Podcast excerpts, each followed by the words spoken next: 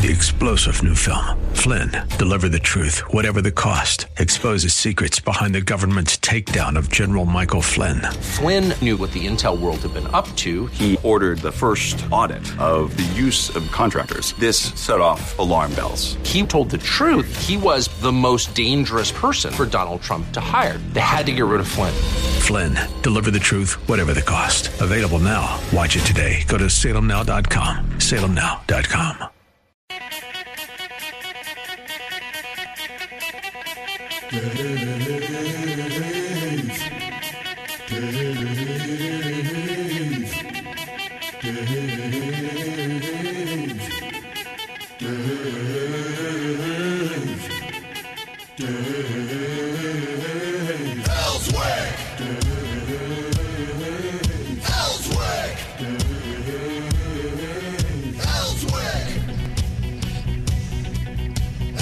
Well, it's a Thursday, and we've only got one day left of uh, basically this work week.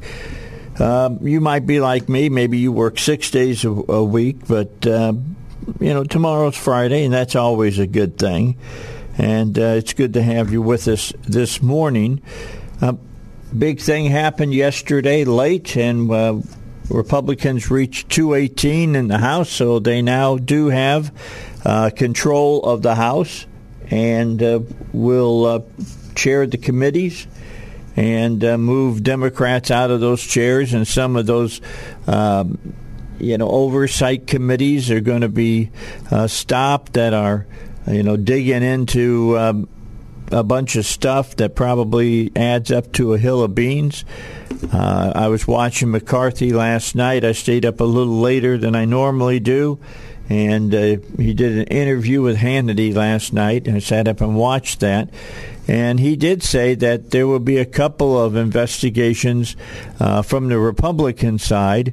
Uh, they will be looking at Hunter Biden. They will be looking to see what kind of connection Hunter Biden has to the uh, the president.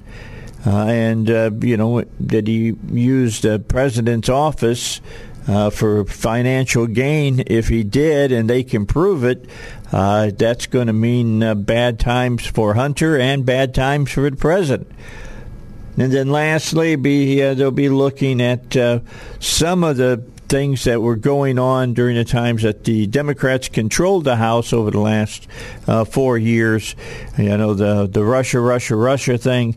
Uh, there's going to be a, a, a, much more deeper look into what was going on. Uh, with the uh, the Democrats, with that Hillary Clinton, things of that nature, and then last but not least, uh, they will look at uh, you know January sixth, and bring forth uh, some information uh, that uh, was suppressed. What a big surprise uh, by uh, the uh, the Democrats. I mean, the Democrats. The reason it was a partisan committee is because that's exactly what Pelosi wanted. You know, she wanted a witch hunt. She wanted a star chamber. She wanted a kangaroo court, and that's what the, what we got. And the only thing you heard were uh, the people that were going to follow their narrative. So now in the House, the Republicans have subpoena power, and they'll be calling people before the committees uh, to uh, testify. It will be interesting to see if they call Pelosi because there's questions about what the speaker did and didn't do uh, to protect the Capitol uh, on uh, January 6th. There's always there's a big story was yesterday there were 20 20 FBI agents that had in, in, uh, infiltrated some different uh, organizations uh, you know, um, out there, and uh, we're checking, uh, and, you know, the Proud Boys and things of that nature. And there were 15 inside the Capitol when everything went south.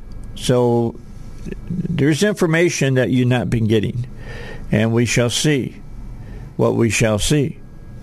Because now maybe we'll get all the truth out. I mean, look, we've talked to and we talk every Wednesday with uh, basically Congressman uh, uh, Hill and Congressman Westerman and Congressman Hill, and he took a lot of grief for it. Uh, agreed with a January 6th committee if, if, and this is the big if, and nobody ever said this uh, uh, when they were castigating Hill about this. He said he would go along to find out what went down on January 6th if it was a bipartisan committee. That both sides had subpoena power. Both sides got to question witnesses. Both sides got to call witnesses. And Pelosi didn't let it happen. And uh, at that point, uh, Congressman Hill pulled his support from that committee. And, uh, you know, I think we all want to know what went down. We all think we know. A lot of people think we know, but I'm telling you, we don't know. There's a lot out there that we don't know right now. Look, I didn't know that there were FBI agents in the Capitol on uh, January uh, the 6th, and they were taking an active part in what was going on inside, and it wasn't for the protection of the Capitol. I mean, that, it was very interesting yesterday on CNN and, and on MSNBC and watching Fox and seeing how everybody was trying to spin this. Well, the only way you can spin it with me is that the FBI was doing things they shouldn't have been doing. And if they had people that were inside these organizations, uh, you know, the Oath Keepers and Proud Boys and all the rest of them, how come they didn't have a clue what was supposedly going to happen on the 6th? Something tells me that they probably did, and somebody didn't do things that they should have done. So we'll be talking, uh, seeing that uh, talked about now that the uh, Republicans have the um, control of the House. Uh, they will now have some committees looking at that because that's the that is the main uh, you know responsibility of the House is oversight. They're supposed to keep watch over what's the executive doing, what's happening uh, in the Supreme Court, what's happening over in the in in the uh, the Senate, and uh, you know figure out what they need to be doing as well. So, I think there's like six seats that are still outstanding. Now I got to ask is there an, is there any reason why somebody would not sit and look at our election process and not think that there's something wrong with it when it takes this long to tabulate the vote? The longer it takes, the longer the count, the better chance of cheating. That's just the bottom line. That is the bottom line. So when I have friends that say, "Hey, it's all you know, it's uh, it's it's a mess, it's all corrupt," I can't blame them for feeling that way because I have to tell you, I look at Arizona and I scratch my head and go, "Hmm." When I look at you know somewhere like Maricopa County, where 30% of your machines were malfunctioning. How does that happen? Especially when you had the debacle that you had two years ago. Just saying. Just saying. Not saying that there's cheating going on. Uh, but I'm saying this I can understand why people feel that way because it sure gives the smell of it. I don't, and I, I think we've probably stepped in it and usually, when you step in it and when you smell it, you can pretty well know that it's what you thought was happening was happening. Um, if I was Kari Lake, I'd be asking for a recount, and I'd be asking for a forensic uh, uh, look at all of the uh, the votes to know that the votes that were cast were true votes. and uh, that's the way that it uh, it should be. Uh, that it, it, should have been counted. I'm not sure. I really, I'm, I am not. I you, you can't tell me that uh, it was a it, it was a true vote when all the machines are breaking down and things of that nature. All right, Hillcrest Designer Jewelry. They want you to come by. They want you to see what they got in their display cases. Eric Coleman wants to talk to you about estate jewelry. If you have some, what do you want to do with it? I mean, you can do several different things. You can, uh, you know, find out what it's worth, and uh, Eric can tell you if he wants to buy it and give you some cash for it you can say, "Hey, what I'd like to do, I, you know, how much is it worth, and then can I use the money that I'm you're giving me for the estate jewelry? Maybe you give me a few extra dollars, and I can buy some jewelry out of the cases, or you could talk to him about a unique creation. Maybe you don't want to get rid of that beautiful, you know, pear shaped diamond that was in your grandmother's wedding ring. And so you decide to talk to uh, Eric, and he can melt down the gold and he can refashion and uh, he can uh, create a brand new ring for you made out of uh, your grandmother's wedding ring, which would give it some extra, you know, uh, pop as far as what it means to you.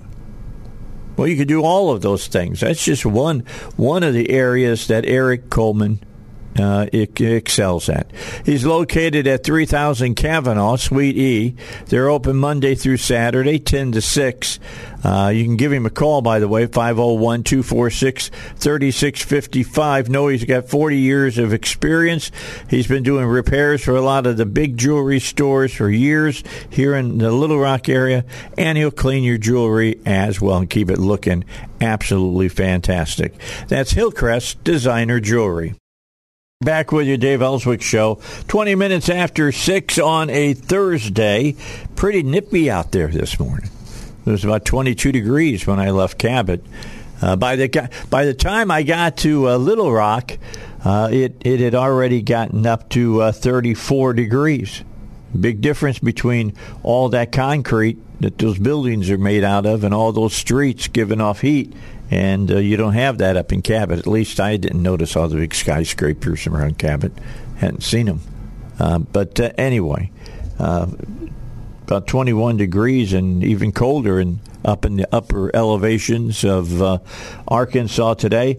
Looking for a high in the low 50s today, so it'll be a nice afternoon for the fall. Uh, we haven't made winter yet. That doesn't happen until December 21st, which will be, you know, the first day of winter and the shortest day of the year. Uh, that uh, that's starting up um, at that point. So keep that in mind. So we still got a lot of cold weather ahead of us.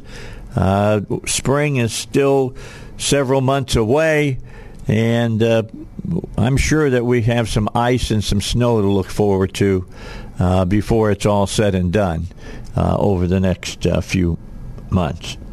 So uh, 218 is where the Republicans sit now in the House. They have control of the uh, of the House, and that's all you need. 218, 218, you control it. You control the committees. You control just about everything that can go on. You control the purse strings uh, that's going on, and that's a big win for the Republican Party, who's been out of power for several years now. Uh, we went out of power in the first term of the uh, Trump uh, presidency, and, and, that's normal. You know, what's normal is to lose seats in your first election uh, as a as a president uh, in the in the midterm, and then uh, you start trying to build up to be ready to go at it again two years later, as far as the House concerns. Today, people be all eyes. Um, you know, as far as the press is concerned, and as far as far, uh, far as a lot of uh, the folks out there, like you and me, who pay attention to politics, to be watching. Uh, what is Nancy Pelosi going to do? Is she going to continue, or is she going to say, "Ah, you know, send me to Italy? Or is she going to say, I'd rather spend time with my husband recuperating and I'll just stay at home in San Francisco? I mean, she's been in the in the Congress. Are you ready for this? She's been in the Congress for 35 years. 35 years. So that's something to uh, to keep in mind as well. So 218. There's still uh, seats that are basically out there, haven't been f- uh, finished counting on them. Uh, most of those races are out in California. Big surprise. California.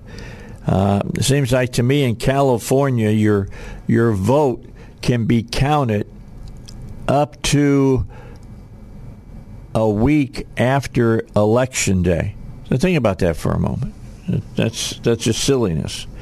Um, so just keep that in mind. There's still there's still some seats uh, that uh, the Republicans pick can pick up. I think there's maybe three, perhaps even four, uh, that they can still win, which would give them about the same majority as what Pelosi had over the last two years of uh, of five people, and she did a lot with those five people.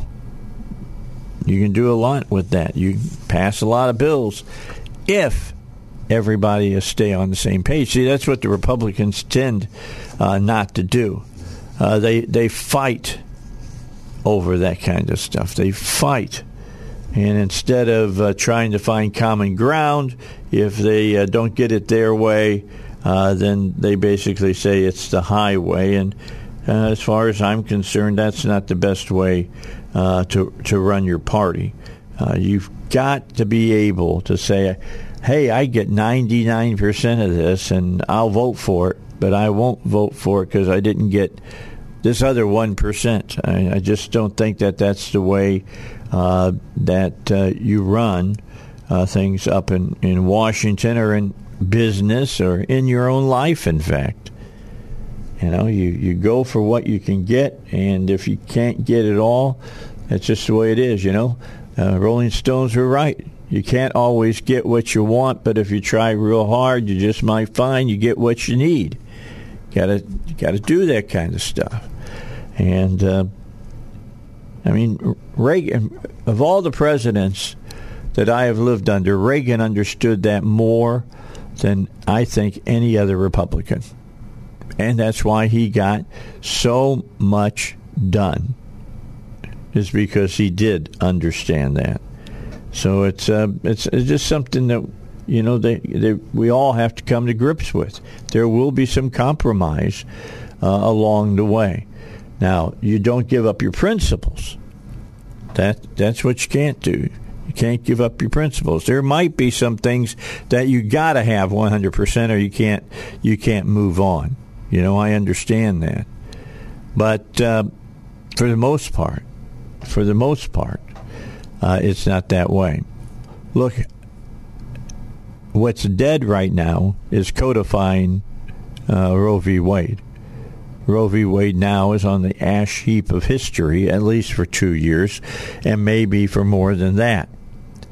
Uh, we need to, to win the, uh, uh, of course, the uh, Senate back, and we also need uh, we need to be able to uh, be able to uh, control uh, the House, and we we need to win the, the presidency. I mean, we got some big battles still in front of us, and uh, we need to keep that in mind.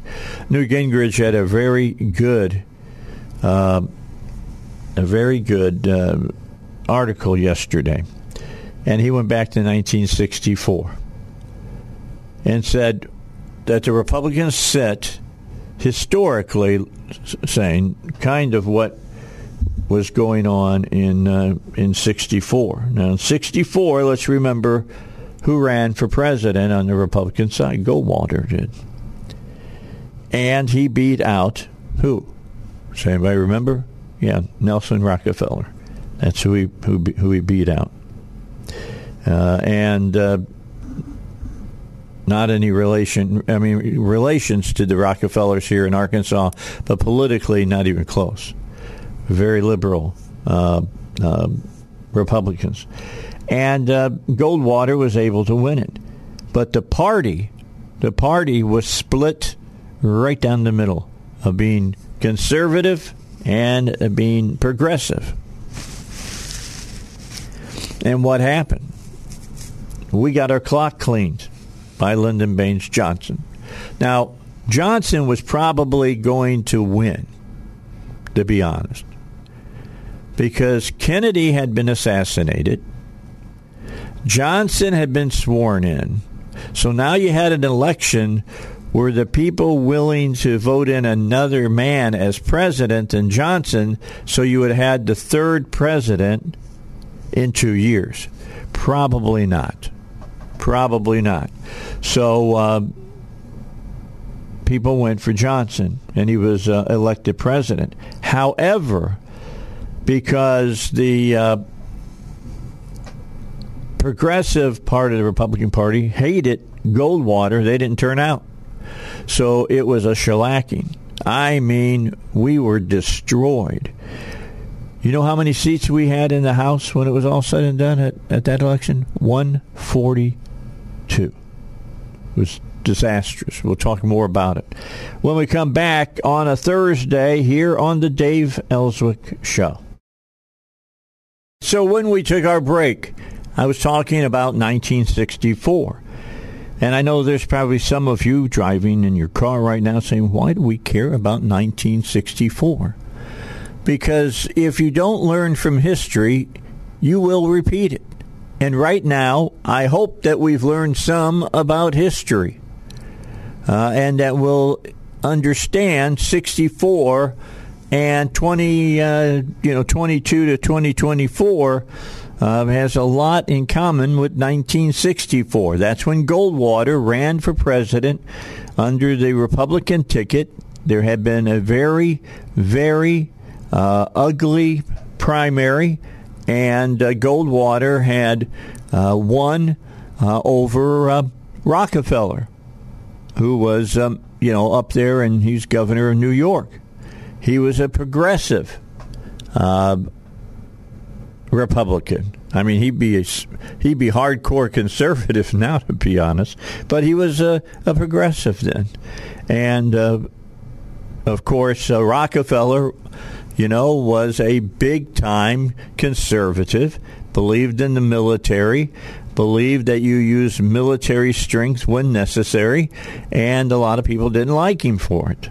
And because of that, there was a schism, a very wide schism in the party in 64 and the uh, the right uh, the side the left side of the Republican Party the more progressive side stayed home for the uh, election and Goldwater got trounced and so did uh, and and it went down the ticket uh, it happened to uh, you know candidates for Congress. It happened to candidates in state legislatures, governors' races, all kinds of stuff.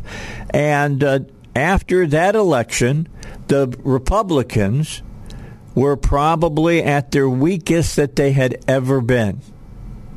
They were a decimated party. I told you they had 142 members uh, in the uh, the House at the time not enough to do anything. They're lucky they even had a key to the restroom, to be honest with you. So uh, where was where was the other fight going on at? Well, it was between the conservatives and the progressives. What's going on right now? Uh, McCarthy, you might not agree with everything that he has, uh, you know, wanted to do. Uh, and and now, if you're not pure, if you're not 100% behind, if you don't even belong to what people think are the groups that you should belong to uh, in the House or in the Senate, you're thought of as a RINO. I don't buy that. I look at voting records. Uh, if if you've been voting against Republican principles and Republican platform principles, then you can start calling somebody a RINO when they give up on their principles, but not because they don't join a party you think they should join. Absolutely not. There may be reasons for that that you don't even have a, a good idea why they are or they aren't. So that's where the Republican Party was. Do you know the next time that the Republicans had control of the House after 1964? Well, if you said 1994, 30 years later, you're correct. That's when Newt Gingrich and the rest of them, with the contract with America, won back the House. Do you remember how crazy it was and how elated they were that they won the House? Well, they were elated because for 30 years they they were just the floor mats in uh, in Congress. That's all they were. They didn't even have to show up to be honest because nobody wanted to know what they thought anyway. And you go through uh, go through the years, to go through the decades there, through the '60s, the '70s, and uh, you know into the '80s, and you figure out how tough it was uh, up there in Congress for uh, for uh, uh, conservative ideas. It's terrible, absolutely terrible. So it's important that we remember history. And I love the people in the Freedom Caucus. I really do. I probably align with them more than I do with uh, you know the rest of the people that are serving up there in, on the Hill. However, they cannot they cannot play spoiler all the time. That will be we'll be back at 1964 again. We'll be back in 1964, and we do not, I repeat, we do not want to be there. So do a little history, read a little bit about history, understand what happened uh, in the 60s, 70s, and 80s, and why you weren't hearing that much at times from the Republicans. It's because they never were in power. They never had any control of the legislative branch of government. That's a big, big deal. In fact, they only had control of the uh, uh, presidency a couple of times during that time. Johnson, you know, he he quit, and then you had uh, you had to run for uh, um, presidency, and you get uh, what we had Nixon come in. Nixon held on for a while. Then uh, we had Watergate. Ford held on for a while. Then we started losing left and right. And uh, we were having some real serious problems. And a lot of those problems where the seeds were planted has brought us to some of the thought processes that we're seeing in our government right now. Drew Hernandez, who's a reporter, broke a story yesterday about Chuck uh, Schumer, who called for a path to citizenship for 11 million plus illegals in the USA. And let me just tell you, that's exactly why the southern border has been wide open since Joe Biden was uh, made president. It's exactly why. You know, give give them a, an easy path to citizenship. That's not the way it's supposed to work.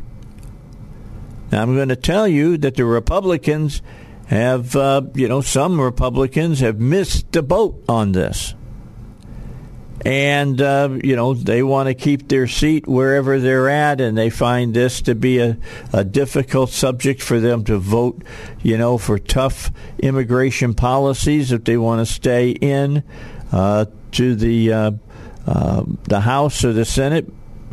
But if you got the numbers where you have maybe a a supermajority, which we have not and haven't had Uh, the the problem is sometimes you're going to have to take a bullet. You've got to vote what's best for the country and not what's best for your career. And that makes it tough.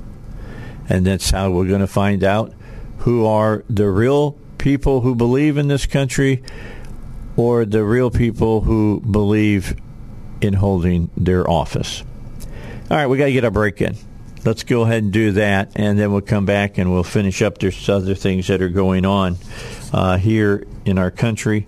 Uh, Elon Musk says, hey, look, I, I think that I'll step down here pretty soon and let somebody else that I hire run Twitter. I got other things that I got to get done. So um, maybe you who are just absolutely freaking out about, you know, Elon Musk being uh, the owner of Twitter, uh, will be able to get some sleep. Oh, by the way, wait, may, maybe I shouldn't say anything about them. They said that they were going to leave Twitter, so uh, they probably can't hear. It's kind of like the people who said, "Well, if uh, Trump is a elected president, I'm moving out of our country." They, I would have been happy if they moved out of the country, but you know what?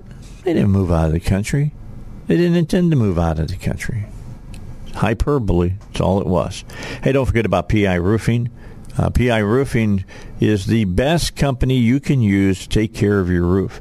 Uh, they are par excellence. They are fantastic. I've used them twice. Friends have used them. Uh, business owners that I know have used them, and I have not heard a bad word about them. They take good care of you as they put the roof on. They take good care of your roof, and uh, you know it's under warranty and things of that nature, and they watch over it uh, for you. Something goes bad, you call them, they come out and fix it. No, no charge to you because it's under warranty. Well, now they want you to know they've taken those same kinds of thoughts uh, for their company, the same kind of beliefs, and they've uh, made themselves PI Roofing and Home Solutions. And the Home Solutions is construction. If you need some things fixed around your house, if maybe uh, you know, I when I had uh, our uh, nonprofit together, Arkansans Cares, uh, we put in a lot of floors and a lot of roofs on homes, and uh, I saw you know houses that had floors that had holes in them, and you could look right down into the crawl space, and we fixed them. Uh, now we took care of that we worked on it. We went and cut the lumber and, and wielded the hammers and all of that. Uh, but for a lot of you, you're looking for somebody to do that work, and it's hard to find them uh, because uh, the big construction companies don't want to, you know, mess around with a, a small uh, kind of a job like that. So uh, they say, no, I don't do that. You have to find somebody else. And then you're out asking your friends, do you know a carpenter? Do you know somebody can do this, a plumber or whatever? Uh, and, uh, you know, that, that do the work around my house. Well, as far as construction goes now, you can call PI Roofing. They have a whole division now. And it is uh, sitting there ready to help you that have the you know, type of things that need to be fixed that big construction companies don't want to do, they'll do it. Uh, I'm going to use them this spring. I've already had them come out to my house, look at my my deck. They're going to repair it for me, and uh, I'll be back to be able to use it. But I, you know, I got to get it fixed first. I got some uh, lumber that uh, got bad, and I got holes in my deck. All right, they got to be fixed, and you know, I can't call one of the big construction companies. They're gonna they're gonna laugh me out of the off the phone. So uh, I'll be having PI Roofing do it. I I believe they'll do a great job because they did a great job twice on my roof. So uh, you know, stick with the people who can do the work for you and do it to the best and that's PI Roofing. PI Roofing, you can call them at 501 707 3115, or you can visit them online at piroofing.com. So I don't know if you have been following this story about Hillary Clinton and uh, her groups and how they have been putting a lot of pressure on Twitter. And uh, Hillary Clinton's uh, dark money group uh, has been uh, sending letters to Elon Musk and to advertisers and asking the advertisers to pull their advertising uh, from uh, Elon Musk Twitter. And uh, we have seen, uh, you know, some car companies drop off, and, and other big, big money groups that have been using Twitter for advertising for a long time. This is Accountable Tech.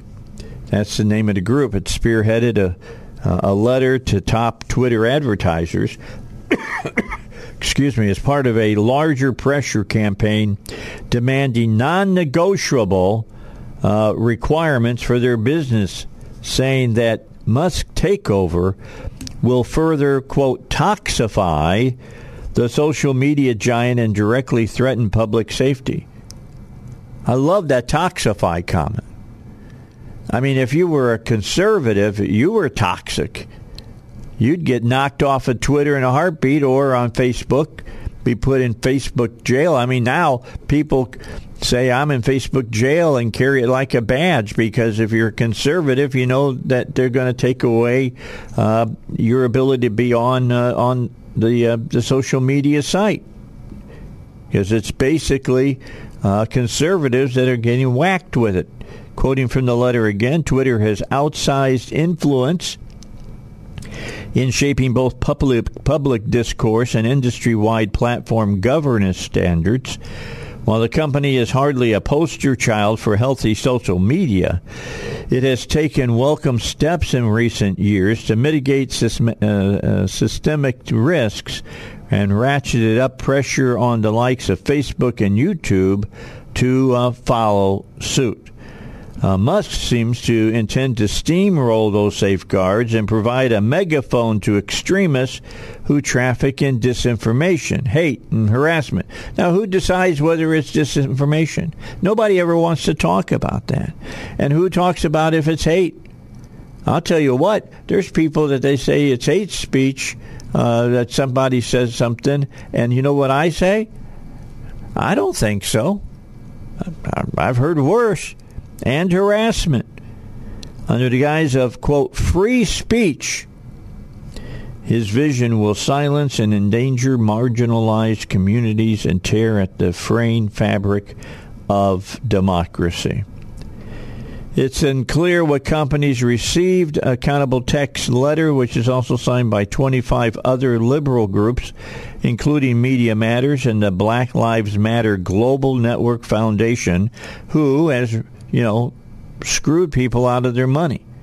Said that they were they're taking care of people and they're making sure everybody is going to get a free shake and we, we believe in equity. Yeah, they believe in equity in their wallet. Uh, they own a lot of those people now own uh, you know all kinds of mansions and things that uh, nobody else could own. On November 1st, dozens of left wing groups co signed a letter calling on advertisers to embrace content moderation or boycott the platform. That, according to Business Insider, Accountable Tech is not a standalone organization. Instead, it's a fiscally sponsored project of the North Fund, a nonprofit incubator closely tied to a billion dollar dark money network managed by the uh, Arabella Advisors consulting firm, Washington, D.C. Business Records show. It's kind of interesting that, uh, you know, a lot of people in Washington getting awful quiet about this guy that lost all his money in the Bitcoin business, the cyber currency, finding out that he'd given millions upon millions upon even billions of dollars uh, to the Democrats. Uh, Pelosi is going to address her political future after uh, the Dems lost control of the House. Nobody knows exactly what she's saying. She says she's overwhelmed by the reactions she has received from her colleagues since it was announced that Democrats will lose the majority in the House of Representatives. Pelosi has been overwhelmed by calls from colleagues, friends, and supporters, said uh, Deputy Chief of her Deputy Chief of Staff hours after the 218th race was called for uh, Republicans. So um, I guess we'll find out later today uh, where she's going to be uh, as far as that. What's she going to do? Do I really care? No, I don't. Just wanted to go away, basically. And I will be tuned in on the 3rd of January so that I can watch her uh, uh, give up the gavel and hand it off uh, to the Republicans when the Republicans take uh, control. Now, keep your eyes on the Democrats because we're in the lame duck session, and they're going to be doing things that uh, are very, very questionable, uh, probably. And so we'll keep an eye on that. I'll keep an eye on it. I'll keep bringing it out to you as uh, that's going on. Final, I've got about 30 seconds here. Your Thanksgiving is going to cost you more. Uh, Farm Bureau is uh, reporting that the centerpiece on most Thanksgiving tables is the turkey. And it's going to cost a whole lot more than last year at uh, $28.96 for a 16 pound bird on average. That's $1.81 a pound. That's up 21% from last year uh, due to a lot of factors beyond just general inflation. And uh, you remember there were times if you bought $40 worth of uh, food at a grocery store, they gave you a free turkey. That wasn't that far uh, back, in fact. All right, out of time. We got Joe. Joe's going to join us, I know, uh, to talk about cars. I don't know who else might be here. I think Duck won't be here because he's still out doing some deer hunting. Uh, so uh, we'll be talking to Joe at least, maybe some other folks as they come in. How, which is better? An electric vehicle or uh, you know an internal combustion engine vehicle? Which one will give you the best, you know, work? We'll talk about it when we come back on the Dave Elswick Show.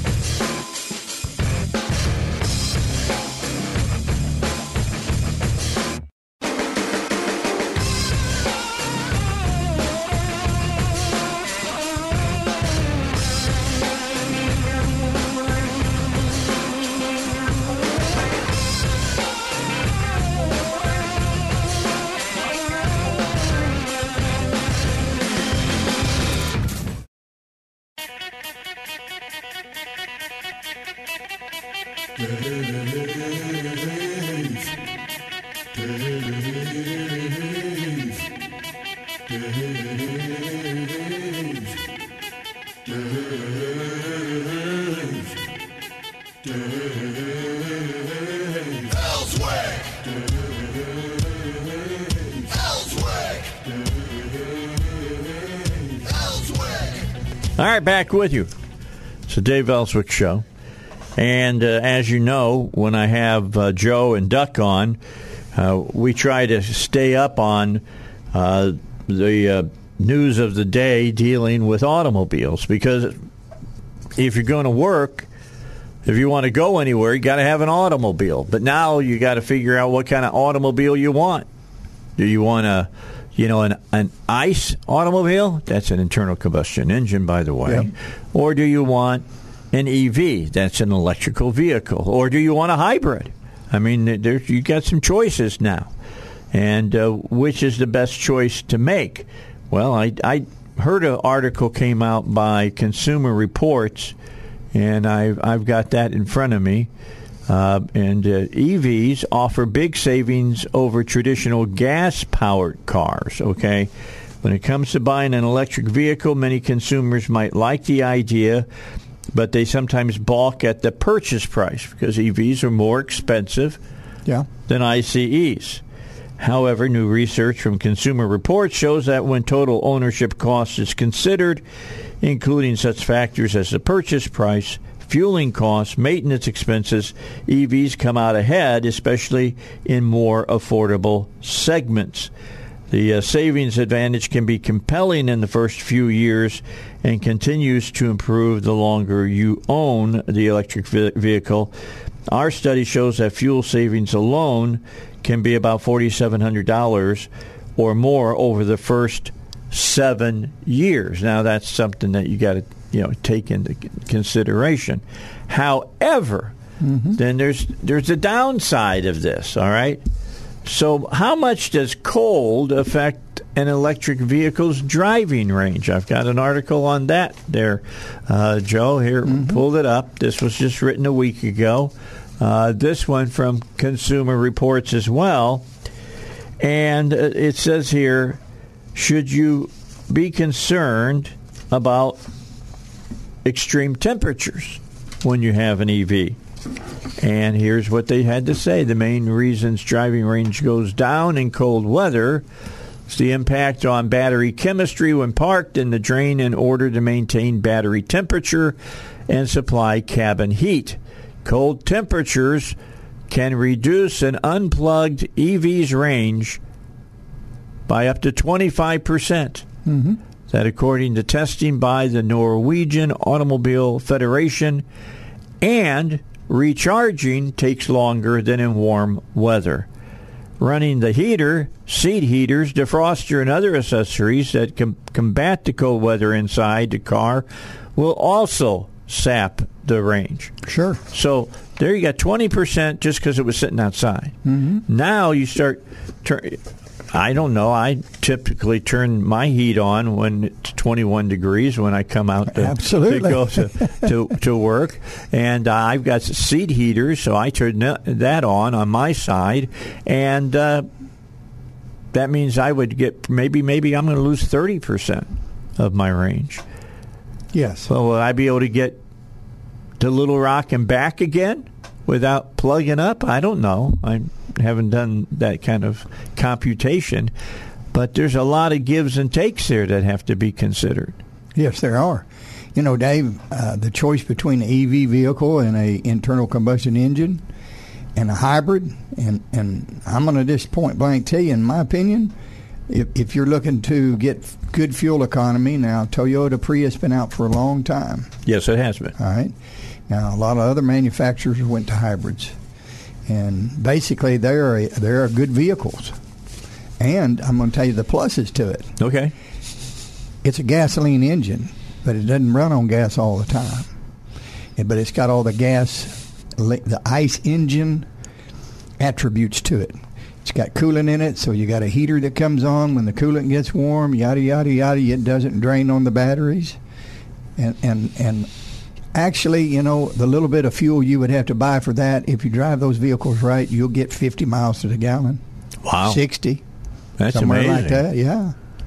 So if you take that and say, all right, well, if I live 40 miles, like from Cabot to here, 40 miles, if you could come to work on one gallon of gas, go home on one gallon of gas, that ain't bad, is it? Yeah, you save money. You betcha. A lot of money. Yeah. But but there's a there's something here that's underlying that nobody's really even considered or thought about.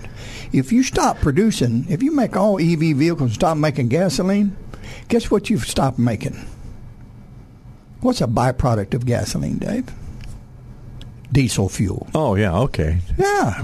So if you don't make gas, if you lower the amount of gas you uh, refine, aren't you lowering the amount of diesel fuel you refine? Well, I would think so. What about all these trucks? And they've already said we have a low reserve on diesel fuel right now. Well, they, I'm sure for the they're. future. I think that they're saying they're going to be electric vehicles too. But if you're pulling that much weight, you better have something that can go a long way because if it can't, Oh. it's it's not worth having. I understand. But you, you can't make that transformation that fast. So Um, I understand that too. it's just, you know. The there's no White. House doesn't understand that. No, they the don't. Democrats don't understand that, or maybe they do. They just don't talk about it. Well, there's some underlying reason why they're pushing this, I'm sure, you know. Yeah, But I don't because they're buying stock. Yeah, probably. I'm just saying. I mean, you, you're very probably very uh, very accurate on that. Which which is going to benefit them financially the most. That's the way they want to go. I would think that that would be the case. I mean, I understand we want cleaner energy, and our gasoline has gotten to be cleaner energy that we're using. The gasoline you use today, if uh, you're in your 50s, is far and away much improved over what you used when you were 16. Absolutely. When you know when when gasoline had lead in it, the combustion engine, internal combustion engine, there were some parts in it that when they went from leaded fuel to unleaded fuel, they had to change, which would be hardened seats and hardened valves because without the lead in there, the lead was a cushion for the valve when the valve slapped closed. So they had to come up with a way to combat that cushion not being there because it would beat the valve seats and the and the, and cause valve problems very quickly in a combustion engine if it was designed to be run with a leaded fuel, then go to an unleaded fuel. Okay. So they had to change a lot of that and the way it's designed and built. And those fuels burn cleaner. Plus, today's world, we have fuel management systems that are constantly monitoring the fuel management. And if it's not right, it'll throw a light on and it'll tell you, hey, you need to take it in. There's got a problem here. Instead of riding around with it running too rich all the time and burning too much fuel, that doesn't happen very often anymore. Yeah, it does, but for short periods of time because the car is telling you to take it in and get it looked at. And that leaded fuel, you know, destroyed your engine pretty quickly. I mean, uh, back in the day, back when I was 16 years old and driving a a, a big engined uh, Charger. Uh, that engine maybe lasts 100,000 miles. I'm driving a car now, it's got over 300,000 miles on it. Well, there's three there's three contributing factors to that. The reason an engine today will run that far, that many miles, one is the fuel systems we have. You know, like I've told you before, a carbureted engine was like a tea pitcher up there pouring gas in it. Uh-huh. A throttle body injected engine was like a glass of tea pouring gas in your engine, and a fuel injected engine and even a direct injected engine today is like having a little squirt bottle up there going squirting fuel in the engine. Right. And our fuel systems burn so much cleaner, so you don't have as much fuel inundation into the oil, breaks the oil down, causes the engine to wear.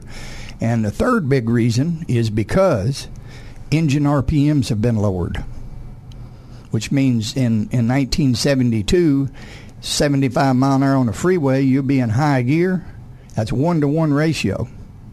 Okay. Okay. You'd be tacking somewhere around three thousand RPMs. Now. No. In today's world, you'd be tacking somewhere around 16 to 17 to 1800. That's what I'm saying. Yeah, that right there makes your engine last three times as long because to travel one mile at 3,000 RPMs, you can travel the same mile at 1,800 RPMs. That's just about 50% reduction in RPMs. Yeah, bring bring that into uh, a little easier. Let's take let's talk about your heart Okay. Okay. If it if it has to beat three thousand times in a day, mm-hmm. it probably beats more than that, but sure. three thousand times in a day, uh, it will wear out quicker than if it's only beating sixteen hundred times a day. That's correct. Same thing with a combustion engine. So you're going to last longer, mm-hmm. and so is your engine. That's right. It's just, it's just the way it works as far as that's concerned. Look, I have nothing against. I kind of like uh, electric vehicles because when you step on the accelerator, all the power is there, like that. Yes, sir. Instantaneously, they have a they have a very you know it's high torque. It's the same torque sitting still as it is when it's going 40 miles an hour. It's it's all out and it gives you 100 percent. Yeah, and and and that's cool. I like I like that whole idea, and I like the idea that uh, you know it uh, it doesn't dump stuff into the air, but we're not ready for everybody to drive an EV yet. No, and I don't even think the EVs are ready yet.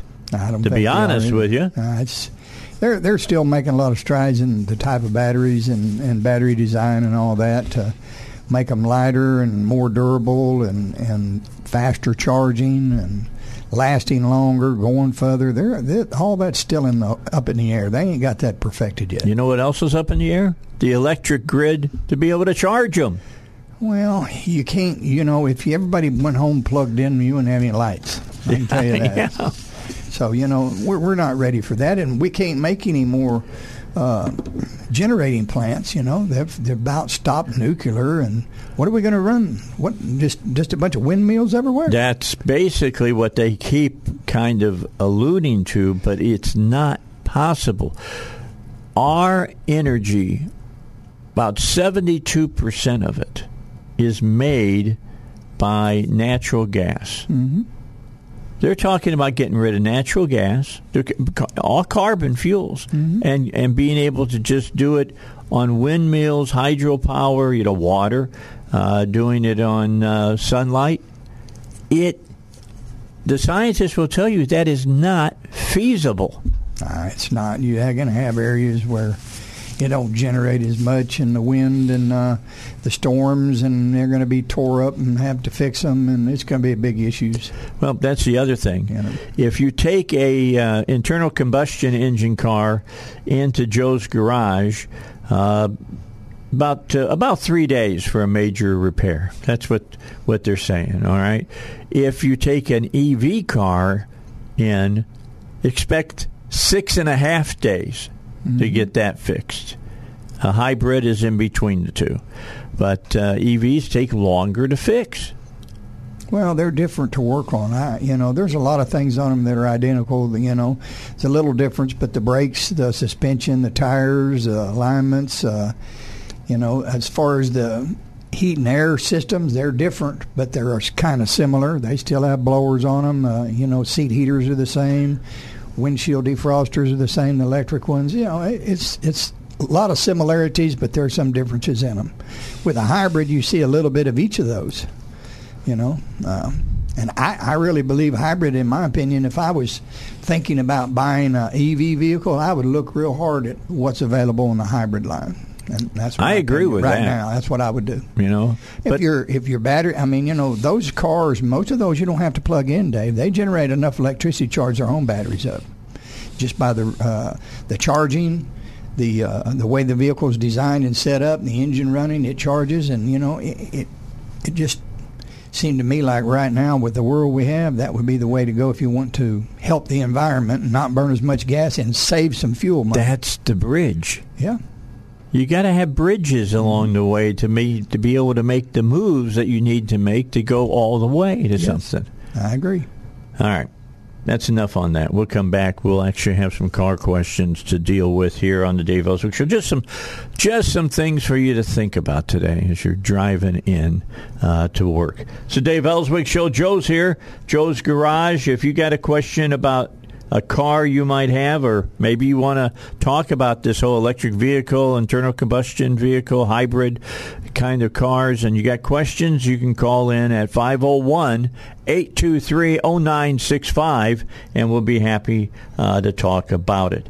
Hey, Bumper to Bumper, uh, who su- uh, supports this show, and then, of course, the Car and Truck Doctors that happens on every Saturday, uh, are the group. They've been around for a long time. You said when you were out in Vegas, week ago uh, that they had a big presence there as well. Oh, absolutely. There was like 3,000, uh, 3,500 uh, shop owners there and technicians and all that. So it was it was a good convention day, very good.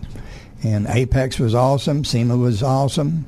Can't walk SEMA for two days, even if you wanted to. You couldn't see it on if you walked it eight hours a day. That's how big it is. Just everybody was there, huh? No, everybody was there. If you could think of somebody in the automotive industry or somebody that built a car, they were there. All right, were were they talking about chips and things of that nature and when they figured the chips would be back up to normal and all of that was there any of that being talked about? Well they're already coming back. They've got a bunch of them out. You know there's not as near as big a backlog in cars and trucks now and the ones that were sold that didn't have the certain chips in them that needed a different programming to make it work. Though they're they're getting the manufacturers are starting to get those back in, get that took care of. But it's going it's not going to be remedied real quick because there's so many of them out there. So it's going to take a little while. But as far as manufacturing, that's that's going back up. So what's going to be tough is uh, you go out to these car dealers who spent premium dollars for used cars, and soon you're going to have new cars that are back on the lots what are these uh, these uh, you know dealerships going to do with all these used cars they got?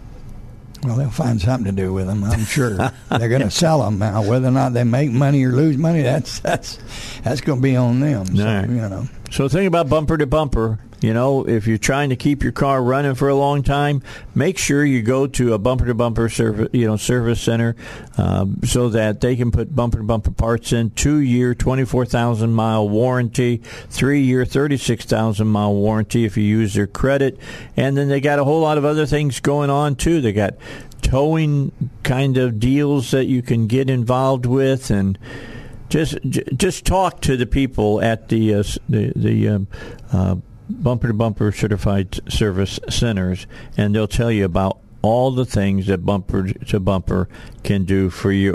All right, it's Dave Elswick Show. Let's get a break in, and then we'll come back with Joe here on uh, the answer. Back with you, Dave Elswick Show. Joe's over in North Little Rock. Hey, Joe, how are you? You got a story about an electric car for you. We got about three minutes. Go. Hey, Joe. All right. Hey, how's it going? Uh, I just wanted to share with you. I just recently went to a flight school in Cameron, Texas, and uh, it's a small town, small school. And one of the participants at the school drove over there from Fayetteville in a uh, in a Tesla car and he tried plugging the car into the city's power. The city came over, saw his car, said, no, you can't do that. So he tried plugging into some of the hangar at the airport, said, no, you can't do that. Tried plugging in at the hotel. No, you can't do that. So he had nowhere he could go to charge his car. Really? Did they? Why were they not lo- allowing to use one of those other charging places? Did they say? Well, they have no charging stations in that town. The, the infrastructure's not there. Oh. Nobody, he, he even offered to pay for what it would cost to charge his car, and nobody would let him do it because they didn't want to pay for it.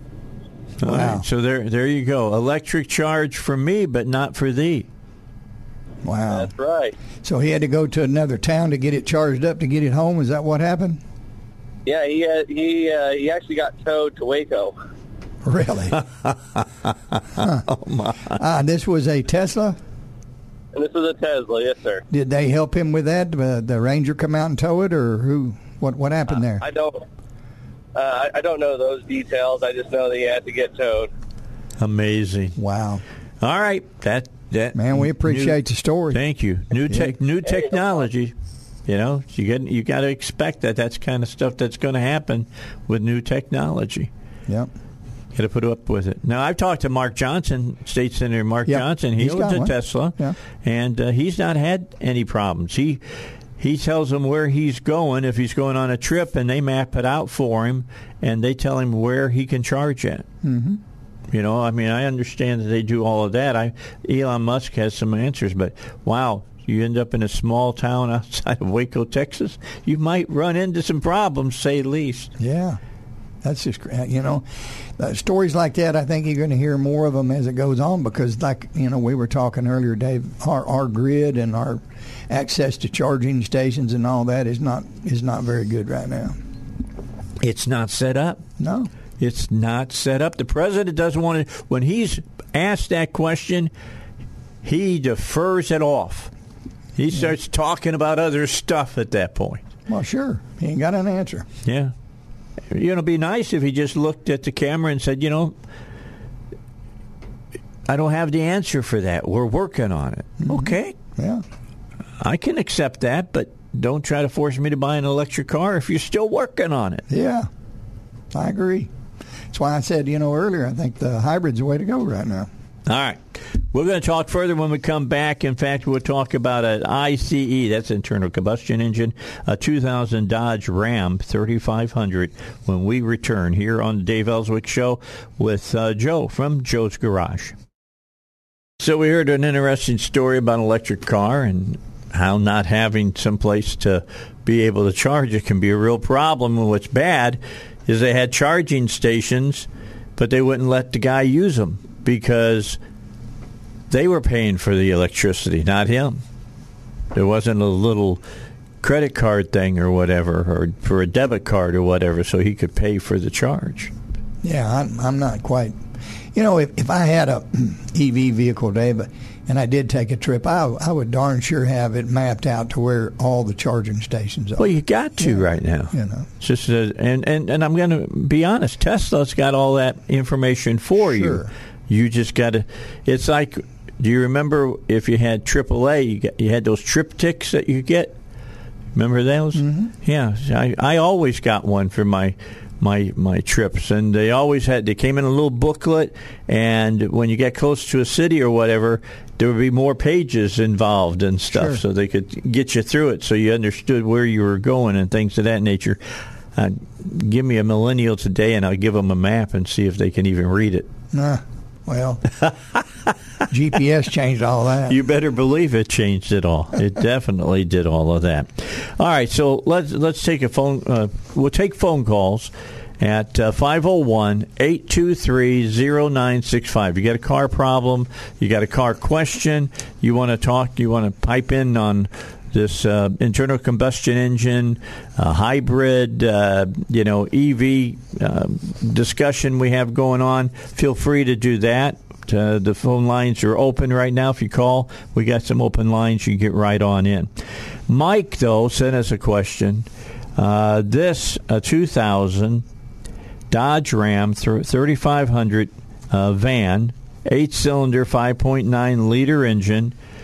He says, My ignition to start causes click under hood, power goes out, and it's driving me, and in all caps, wild.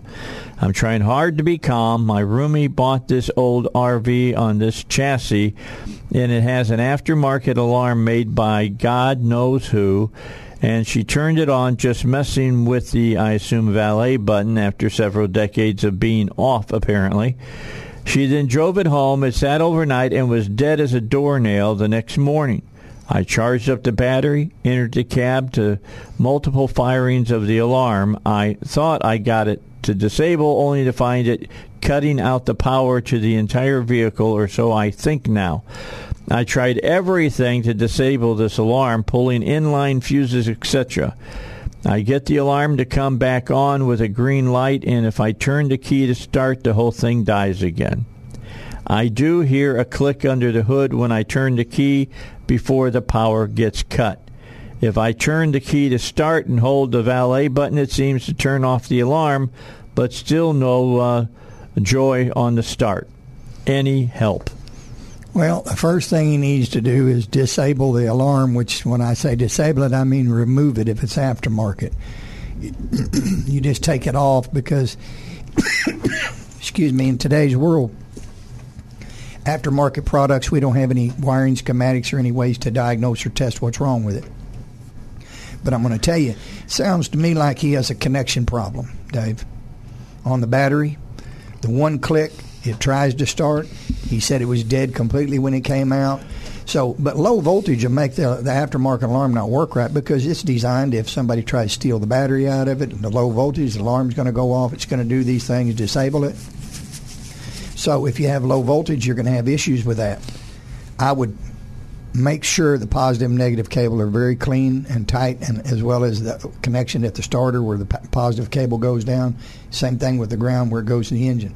Because if you hit that key and you have a bad connection, the minute you amplify a load to it, it'll disengage the connection.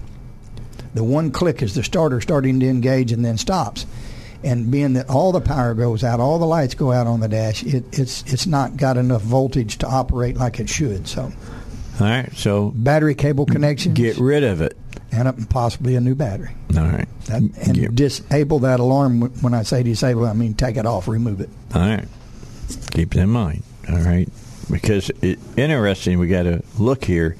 It was uh, she bought uh, this old RV on this chassis. It's an aftermarket alarm made by God knows who, and she turned it on, just messing with the I assume valet button after several decades of it being off.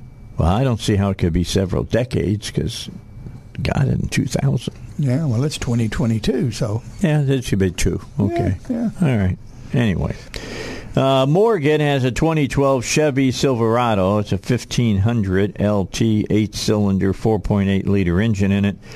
The low beams aren't working, but the high beams are fine. I swapped the bulbs, the sockets, the pigtails, and the fuses, and nothing has changed. Haven't changed the relays yet. The bolt my ground strap is attached to is rusty as hell, but all other electronics seem to work fine. In vehicle voltage meter always says between 13 and 15 volts. suggestions on maybe diagnostic procedures or repair most appreciated? Well, he's checked the fuses, and, and you know, on, on this year model vehicle, you have a fuse for a headlight, left and right high beam, left and right low beam. So if, if, if he turns those on and there's no voltage flowing across those, he needs to be back looking at the switch. The headlight switch or the dimmer switch, most likely the dimmer switch. Okay. Because it's on the uh, turn signal arm, and that's what they call a multifunction switch. It's the headlights, it's the turn signals, the bright. It does a lot of different things right there, okay, as far as dimming and brightening the lights, as well as uh, controlling the voltage that flows through there on low beam or high beam. So I would be looking in that area right there, Dave. All right. I think he'll find his problem there. Easy fix or not? Uh, it's not that hard. Now the switch is kind of pricey because those multifunction switches they do more than one thing. But if you have a problem with one side of it, you're going to have to replace the whole switch, and and the cost of the switch is probably going to be more than double to what it takes to install it. All right. Next question is one sentence. All right. Says uh, Mark says you got 2006 Saab, 9.3 linear four cylinder two liter. Why does my car come out of fifth gear when I step on the gas? Well, I can just about tell him it's got too much in play in the transmission when he torques it up like that. That pulls back on it, and it's gonna it's gonna jump out of fifth gear. Okay, And, that's pretty. And, and generally, the the uh, standard transmission way is designed and built. The detent for that slider for that gear no. is uh, not that much. But if you take the main shaft and you move it in and out a little bit, it's going to jump out. Especially if it jumps out when you ex- hit the accelerator or you just back off the accelerator and come to a coast, because that slack's going to move back and forth and, and and it'll jump out of fifth gear. The older models that do that in fourth gear pretty good. Fifth gear generally is a high gear. Some of them today are seven-speed transmissions, but when you get in that high range, if there's any slack in there from bearing wear or from just the uh, synchronizers wore a little bit, the detents wore a little bit, or the fork wore down where it doesn't actually push the slider over all the way and lock it in gear good, can cause it to do that. So it, it's going to be an internal transmission problem. All right, we got a call in from Marty in Hot Springs Village. Hey, Marty, how are you? Hi, guys. Hi, Marty. Uh, I thought we should mention this while we're talking about the electric today. Um, I got my re- registration notice here for plates, and uh, yeah, it looks like the state wants some uh, money back if you're doing the right thing and drive an electric. Mm-hmm. Right? There's three prices here. If you drive a hybrid, they want an additional 50 a year. And if you have a plug-in hybrid, it's an additional 100 a year. And if you have an all-electric, they want an additional 200 bucks a year. Well, you got to you got to fill in that pothole at the end of your driveway. You know. Right, right. And I would bet those amounts will go up a little bit every year. Oh, I'm sure they That's will. just something to think about. You know, Yep. I mean, you know, if we're talking about saving money and trying to do the right thing here, and Yeah. of course, Washington, I haven't heard them talk about that at all. No, of course not. So, Yeah, Right. they're not going to because it, It's all bluebirds and blue skies with them. that's right.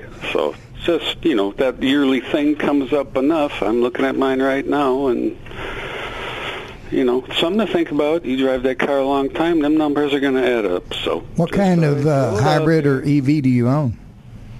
I don't. Oh, okay. a few years back. Okay. No, no, no, I'm not jumping. I did have a Prius though a few years back, and it was a very good car. Yes, sir, they are. What kind of fuel economy did you get on the Prius? I'm just curious. I don't know, 40s. I Yeah. didn't even bother to check it. Yeah. I was happy. Yeah. You know, Yeah. what I was used to driving. So it was a good car. Yes, sir. All right. It wasn't. Thank you, Marty. guys. we appreciate Take you. care. Have a good day today. Yes, sir. Uh, by the way, I got a, a text from a listener.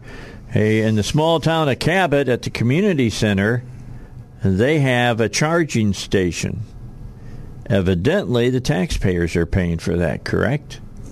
I'm assuming. I'm going to just take a guess and say if it got put in, I would say probably if it was by the government, yes, the Yeah. taxpayers are paying for anybody who comes up and charges their car. and I'm assuming they're going to get some kind of. Uh, every time it's used, they get a percentage of it for putting in that station. I think one of those charge stations about four or five thousand dollars. Yeah, they're not cheap. Yeah. Now, it could been that the Biden administration sent them the money to do it. Well, could be. Because they've been, you know, that's that part of that infrastructure bill, Mm-hmm. which really should have just been called the Green New Deal uh, deal instead of uh, uh, an infrastructure bill. Because it was all that. All right, we got to get a break in. Let me do that, and then we'll come back and finish up. But Joe, it's gone fast today. Yes, sir. Always does when we're talking about interesting stuff, and uh, interesting stuff today here on the uh, Dave Elswick Show. Remember what Marty said: you get an electric uh, vehicle, you're going to get uh, and a little extra charge there, maybe of a couple hundred bucks, because they got to keep the roads fixed, and they and you're not using any gas, so they're not getting any tax off of you, so they got to charge you something to use your electric vehicle. I, I think they passed that law two years ago, if I'm not mistaken. Might be wrong. I'll get. I'll call some of my friends and find out. Don't forget about East End Towing.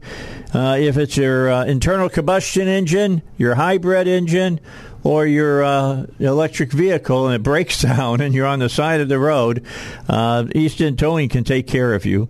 Uh, they know all the situations you can get in. I mean, they know that you could be, you know, pulling a uh, a fishing boat and it's um, a, a bearing on your trailer goes bad, so you don't want to leave your trailer on the side of the road.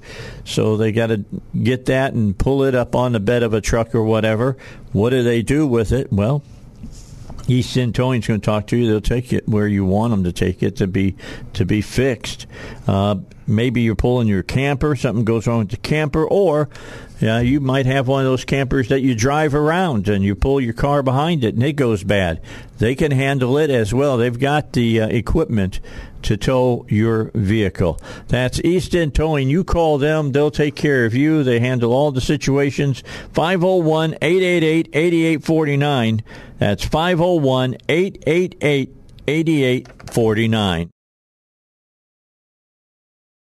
Here we are back on the Dave Elswick Show. We got about seven minutes left. You got seven minutes to call in. We've got clean phone lines right now. So if you call right now, uh, Heidi answer the phone and she'll get you set up and you can talk to uh, Joe.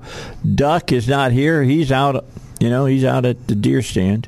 He's probably hunting. he's probably sitting up in the deer stand right now. Well, he might be getting ready to head back in Yeah. because it's going on eight o'clock. But anyway, you can have some breakfast or whatever. Mm-hmm. But uh, I hadn't seen any pictures yet, so I don't know if he hasn't. He has or he has not gotten anything.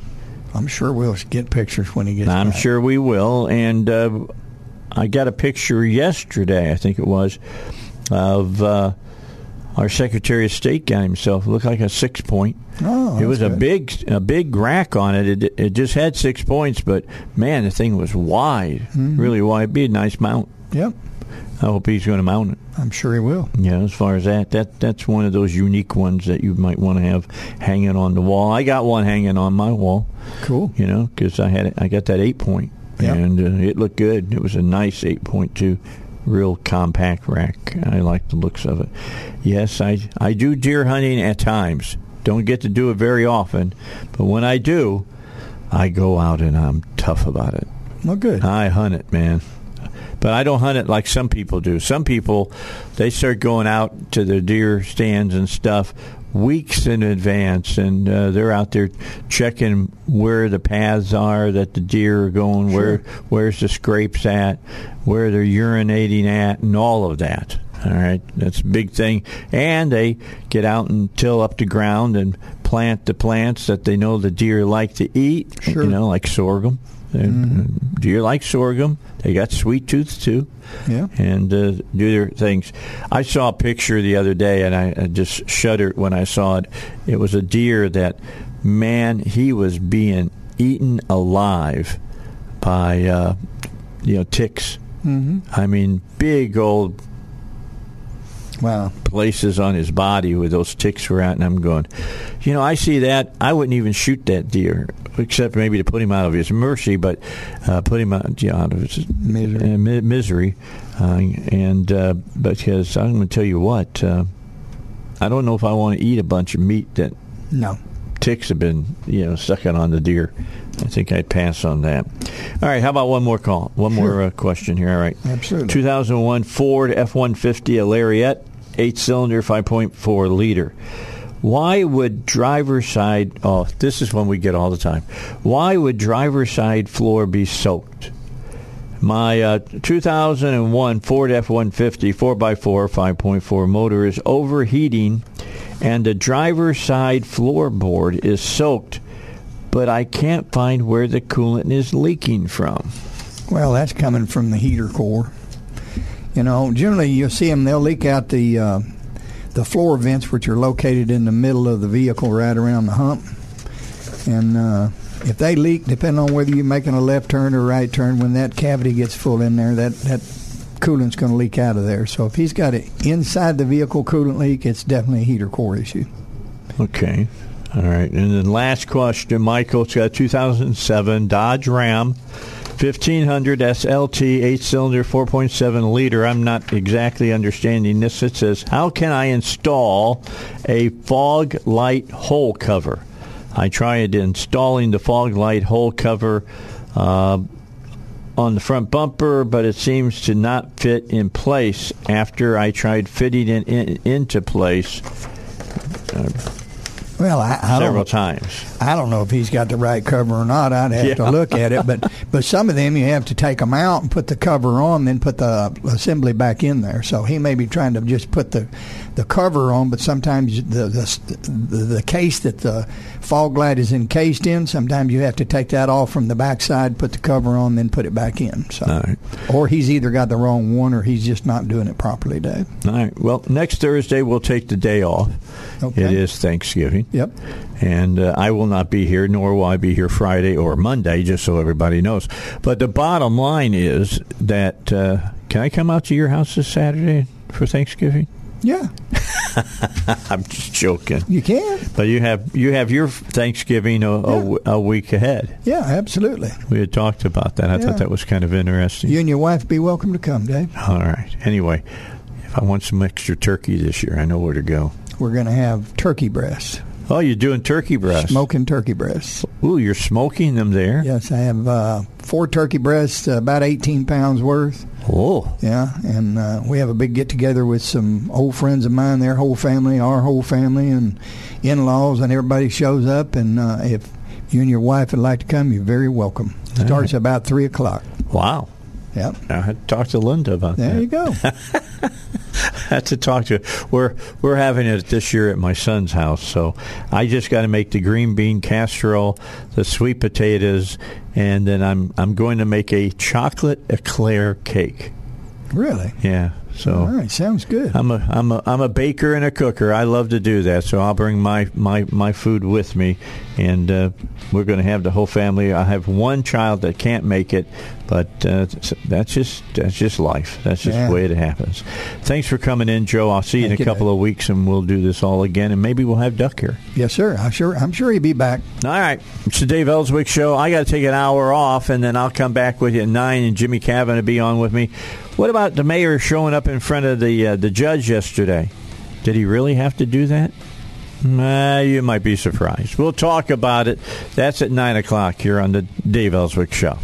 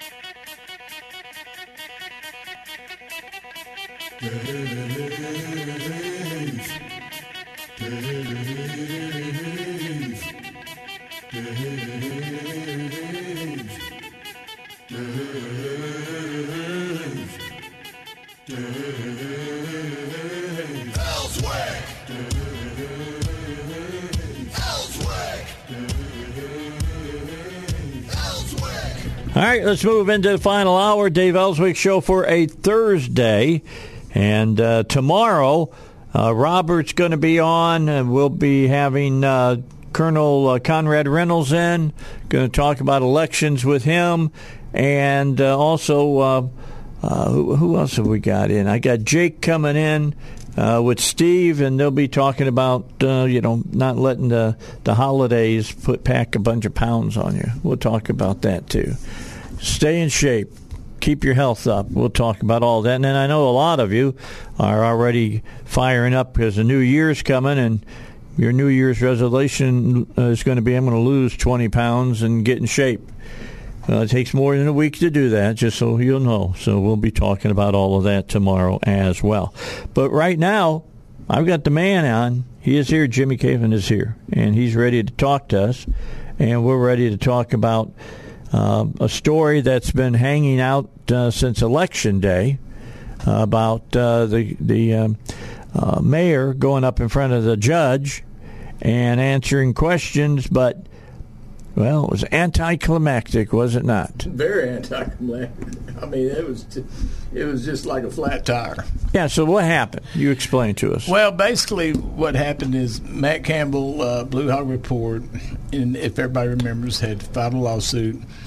Uh, against Frank Scott in the city for not providing information. He requested an FOI request, and the judge ordered uh, Frank, there were a lot of documents in, uh, to Think Rubix and Litfest, and the judge ordered, you know, uh, the city and Mayor Scott to provide that to him. And they did. They, they they had they were providing information uh, according to what the judge allowed, but they didn't get everything. The documents from Think Rubix, which fall under FOIA, right? Okay, and so right about election, Matt filed with the judge that he hadn't got that, and to have asked the judge to have Frank Scott come to court, get on the stand, and show cause why he should not be held in contempt of court.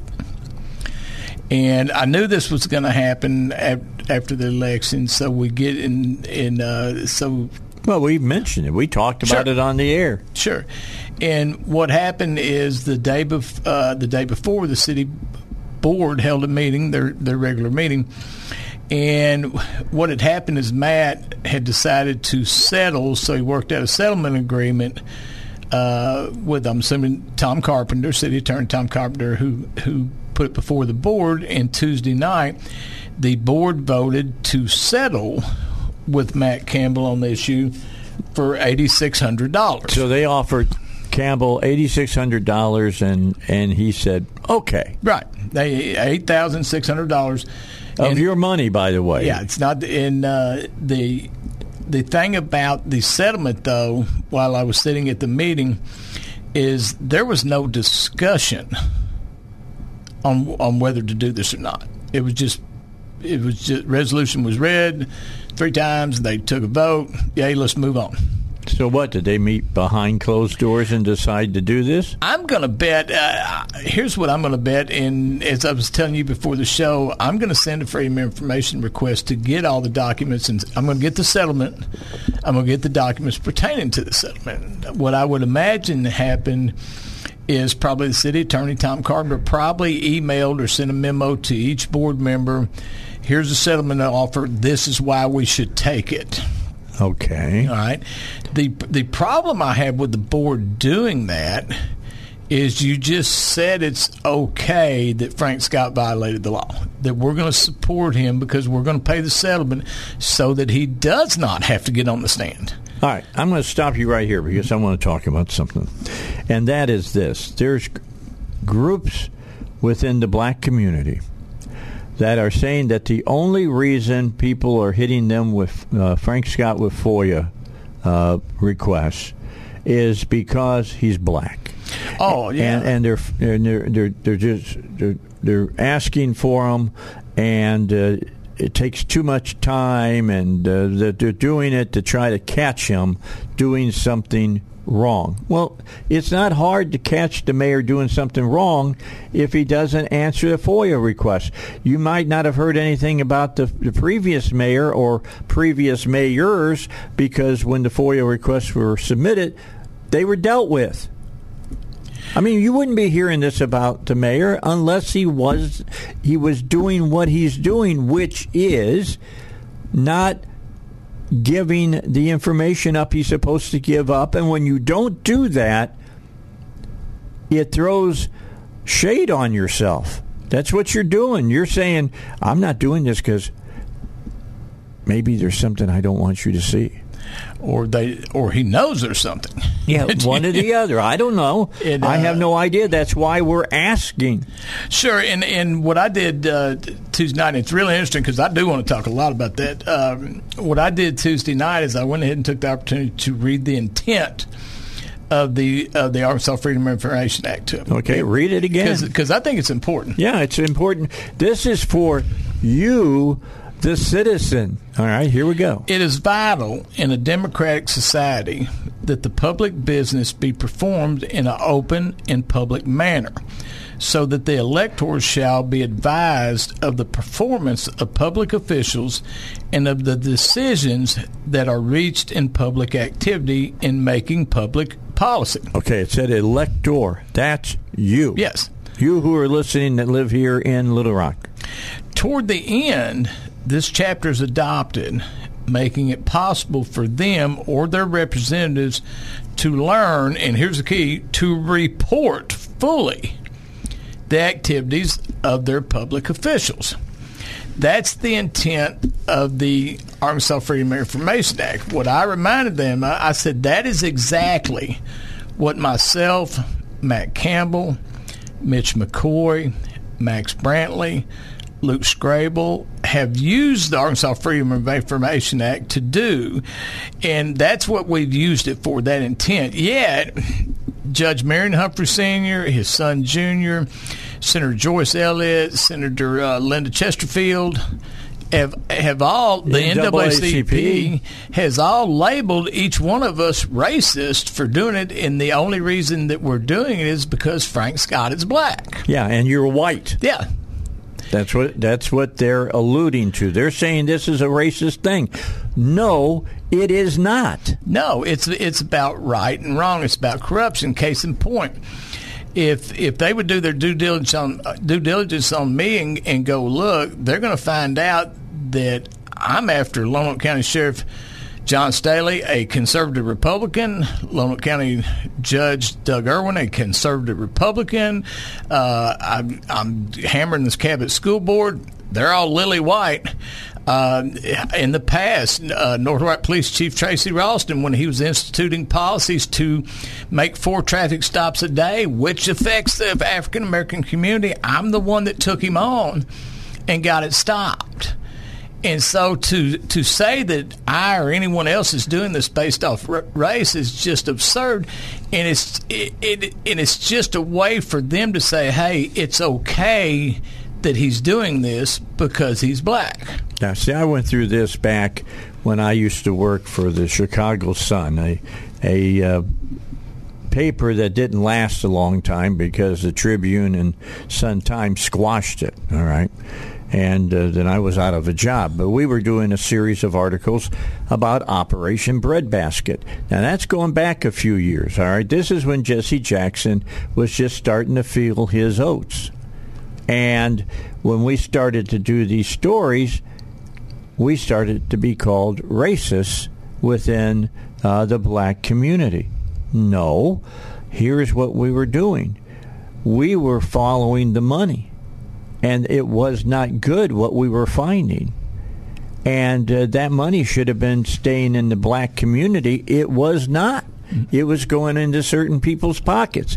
Now, why would you call people a racist that really were uh, doing a good good deed, as far as I was concerned, for the black community, unless somehow you were attached to it. Yeah, it's just great. I'll, I'll give you a perfect example of just what you're talking about. Okay, here you have. Let's take Max Brantley for example. Okay, editor of the Arkansas Times. Max has done more to take up for the NAACP. He's written countless articles in support of Senator Joyce Elliott, countless articles in support of Senator uh, Chesterfield, has backed Marion Humphrey Sr. for I don't know how long, has sided with just about every liberal African American policy you can think of. And because he took issue with the mayor's corruption, all of a sudden, the man that they've all championed for taking up for him is now racist. Mm-hmm. How do you put that square peg in a round hole? Yeah, and that's exactly what it is. You got to have a pretty big hammer to try to do that. and, and when uh, the the um, Pulaski County prosecutor Jegley writes a letter and says, "Hey, look, I've been a- look. People have been asking the mayor to get done with these uh, these uh, uh, FOIA requests." And uh, he sends a letter to, to Carpenter, the city attorney, and says, This is ridiculous. It's got to stop. Then the NAACP shows up on City Hall steps saying that Jegley is uh, racist. Well, Yep. uh, here's what I'm going to say calling people racist because they're doing the right thing means that saying the word racist, that dog just don't hunt the way it used to. No, they actually have watered down the word racist, right? In in a sense that they they use it so much that it just actually is an insult to real racism. If And I'm it- making sense. You know what? Well, yeah. And the other thing that it does to, to come to to somebody's defense that you know has not been following the law makes you look bad. Well, if your sole basis of defending the person who's not following the law is because of their skin color, then you have no credibility with me. Well, I'm going to tell you, uh, Dr. King would be flipping in his grave right now if that was the case. Sure. It definitely would be. All right, 18 minutes uh, after 9. It's the Dave Elswick Show. Glad to have you along for the ride. Uh, we're going we're going to talk about this particular thing some more. Uh, this is above, as far as I'm concerned. I look. I've I've done business with Joyce Elliott on my show many a time when she's had uh, what I thought were decent pieces of legislation. Uh, but this is below her. I'm just saying this really is below her, uh, and and she should not continue on with it. Uh, we'll come back. We'll talk more about it here on the Dave Elswick Show. I need to remind everybody about Pat Davis, what he's doing with uh, your health plan man uh, plans, health plans. I mean, this is. Uh, a, system where they custom build your health plan for you. So if you're a single guy, you don't have to pay for maternity care. I don't think you're going to be uh, pregnant anytime soon. You make even if you're woke, you're not going to be pregnant anytime soon if you're a man, and uh, you know you shouldn't be paying for it. And they want to save you that kind of money. They want to save you money on copays where you don't have to pay copays anymore. They want to cut back on uh, the deductibles that you're paying for. They want to make sure that you get paid for going to the doctor instead of the other way around where the you got pay $25 50 $75 to see the doctor. And uh, all of this is available all the time. And they want to get rid of the middleman. So the money comes to you and doesn't go to the middleman where you're getting ripped off. So give the health plan health uh, plan man team a chance to see how they can help you. They may be able to help you uh, save 30, 50% on your health insurance like they have on other people. You just need to talk to them. How to stop getting ripped off by the health care system. That's their big deal with your health plan man. Call or text them now 501 605 6935. Again, that's a local number 501 605 6935 or just visit them online, yourhealthplanman.com. Do get the app for your smartphone uh, because you'll always have a clean, clean signal no matter where you're at, whether you're here, whether you're up in Fayetteville, whether you're up in you know you know I can't say that on here. Uh, carry, all right, you'll be able to hear uh, the show as though you were sitting right outside my my studio with a radio. All right, just know that. And uh, I'd, I'd like to have you be with me all the time. You who have a smartphone, just go to your, your Play Store and download the app. Just look for 1011 FM, The Answer, and we got an app.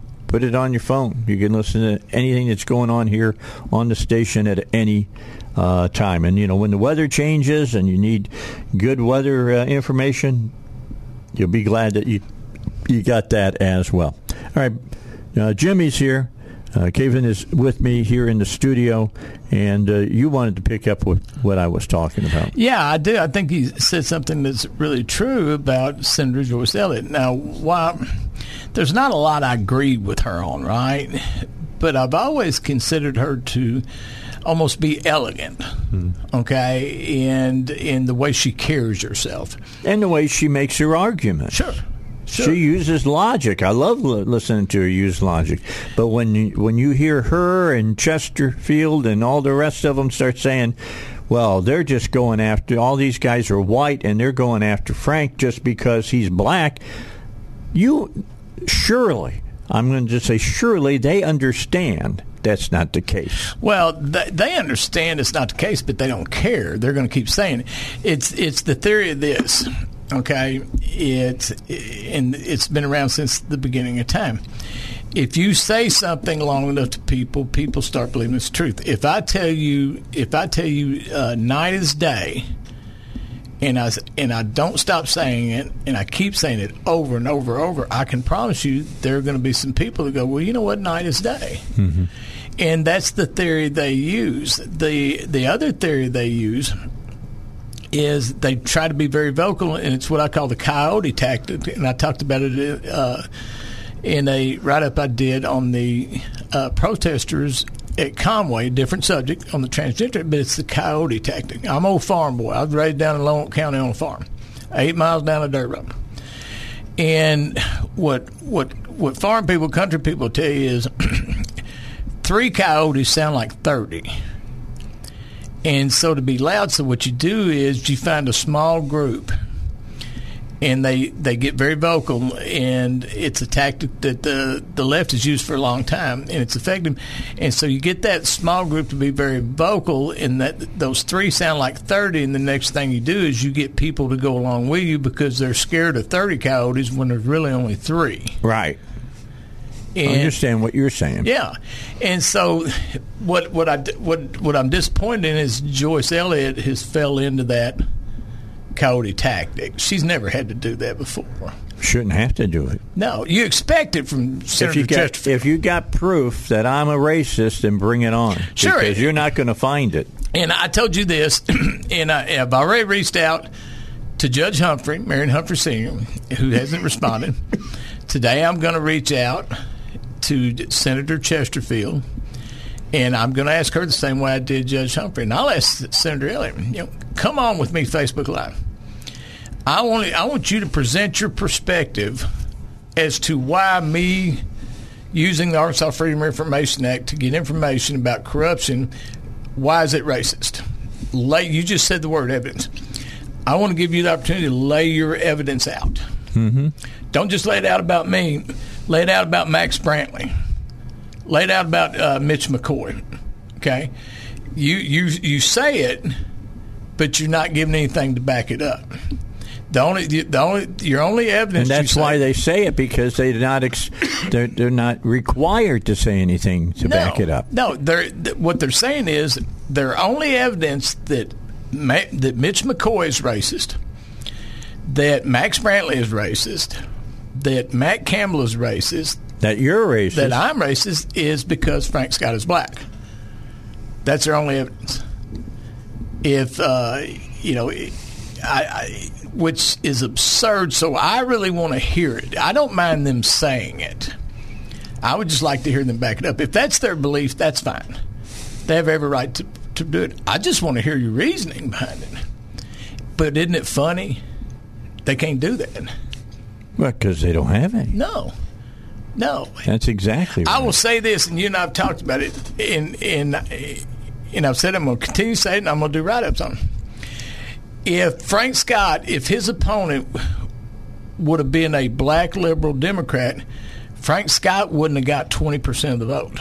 Frank Scott would have got hammered in this election had his opponent been a black liberal Democrat. All right. Hold your thoughts. We'll pick it up when we come back.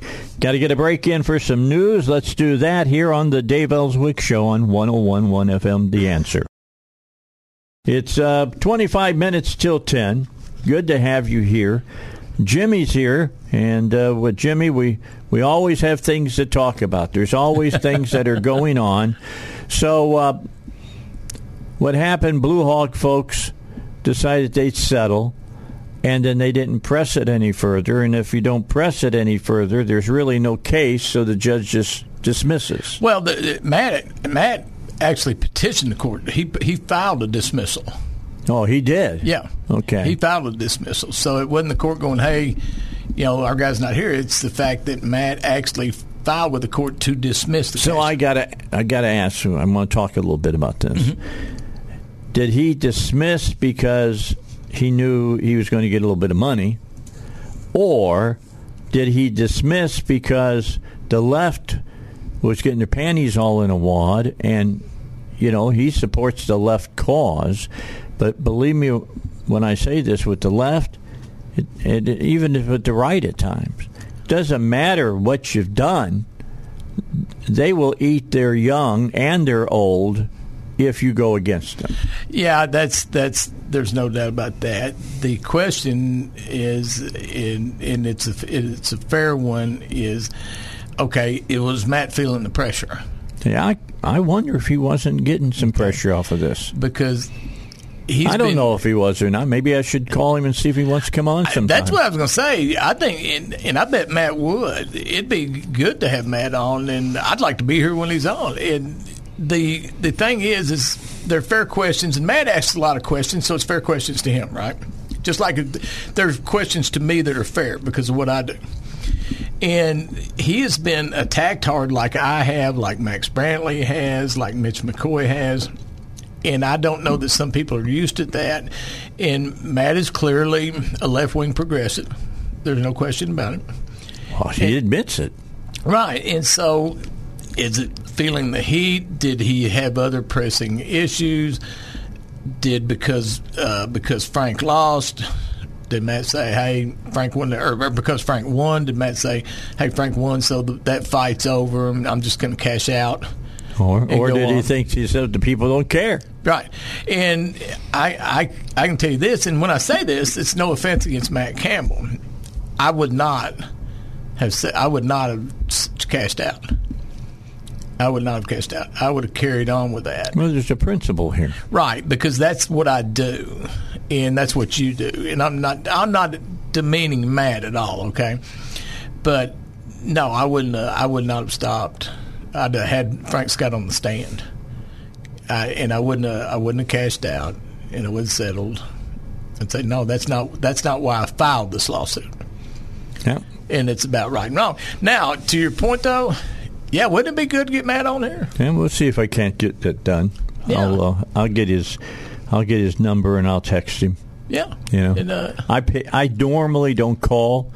I usually text or I uh, I email because you know I don't want to get into a long conversation. I just say, hey, I'd like to have well, you want on the and, conversation you to be on radio? Yeah, right? yeah. Come on and come on, make it. Uh, you know, can you be here on Thursday at nine o'clock? You know, What's and, and we talked about did Matt feel pressure? Okay, what did the board feel? that, that's a good question as well. Because there was zero discussion at the meeting about the settlement.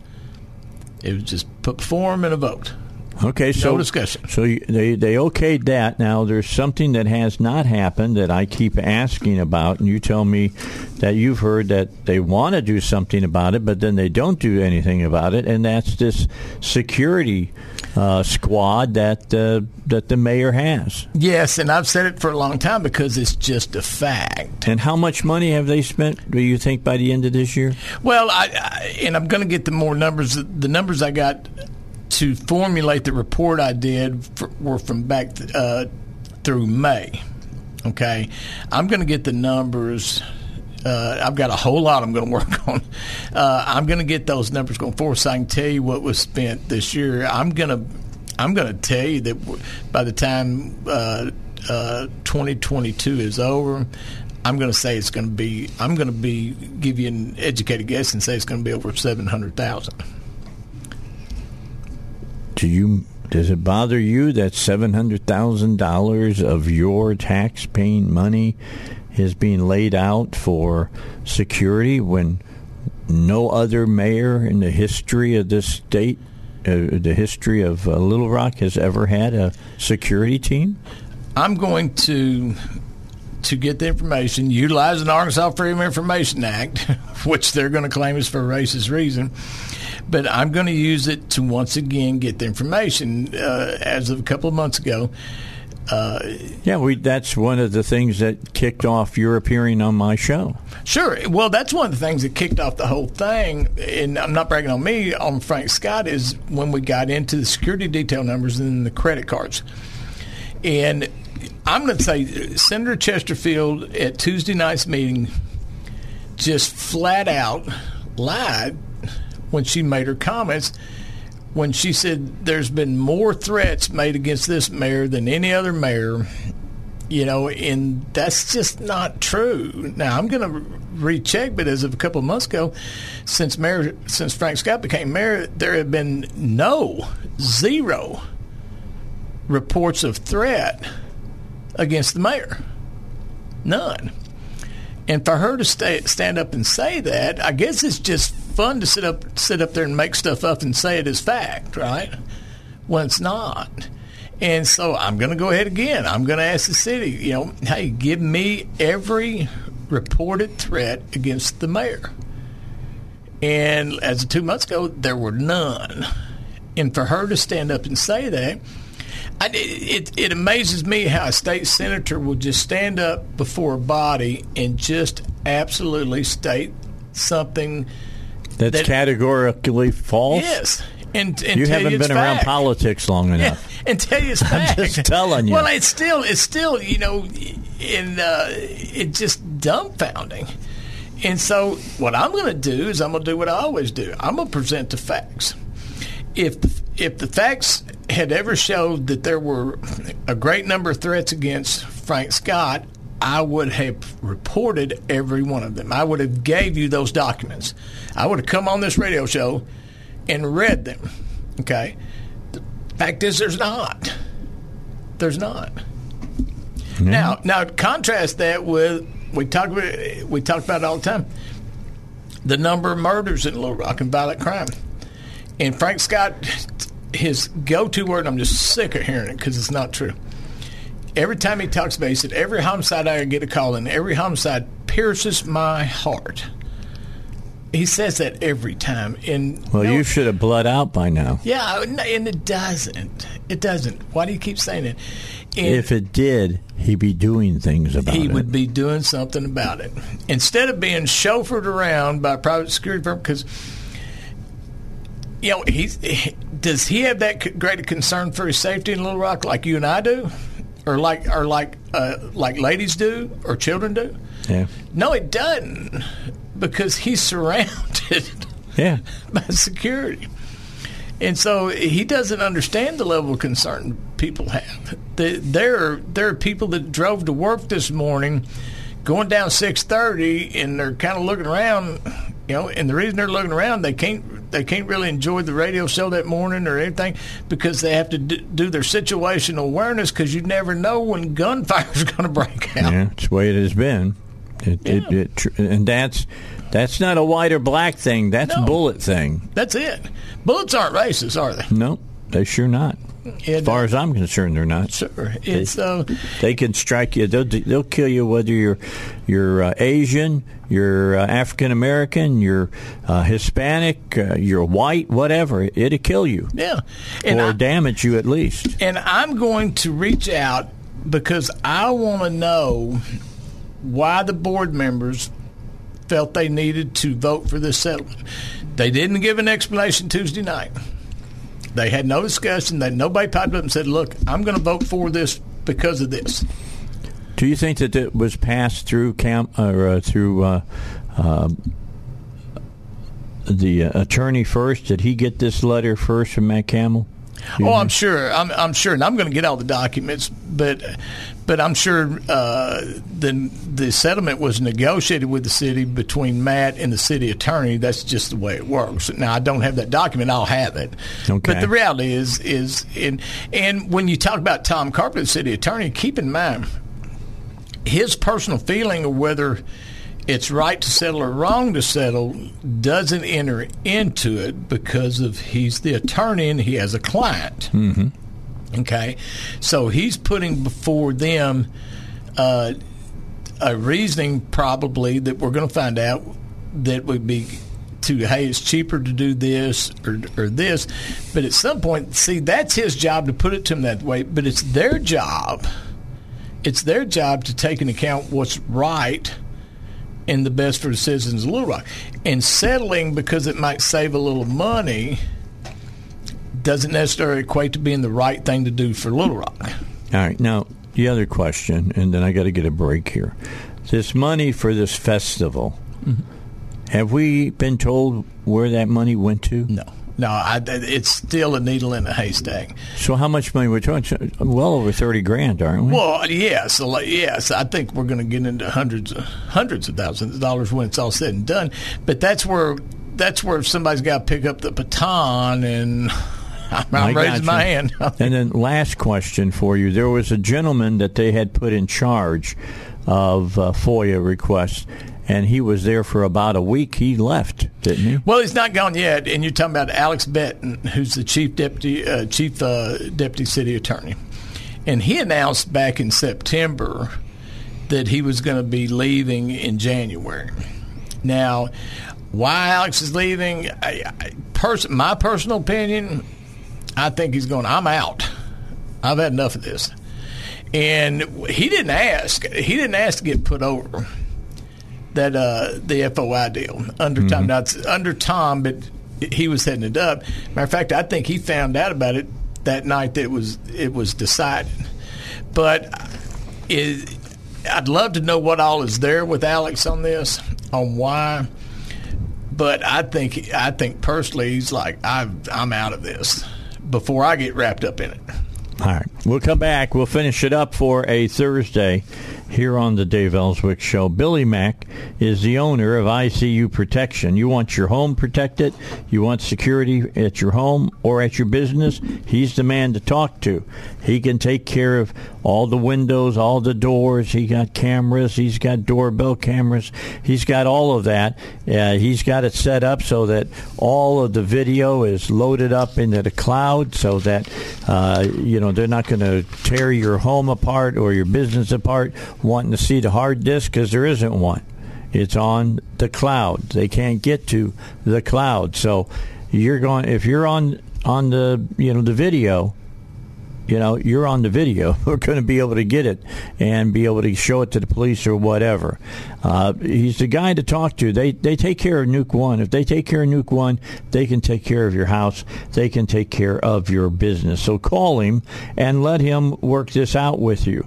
Uh, you're going to uh, not have to write a check at the very beginning, a big check, sometimes six, seven, eight hundred dollars for all the cameras and all of the uh, sensors that are put into your home.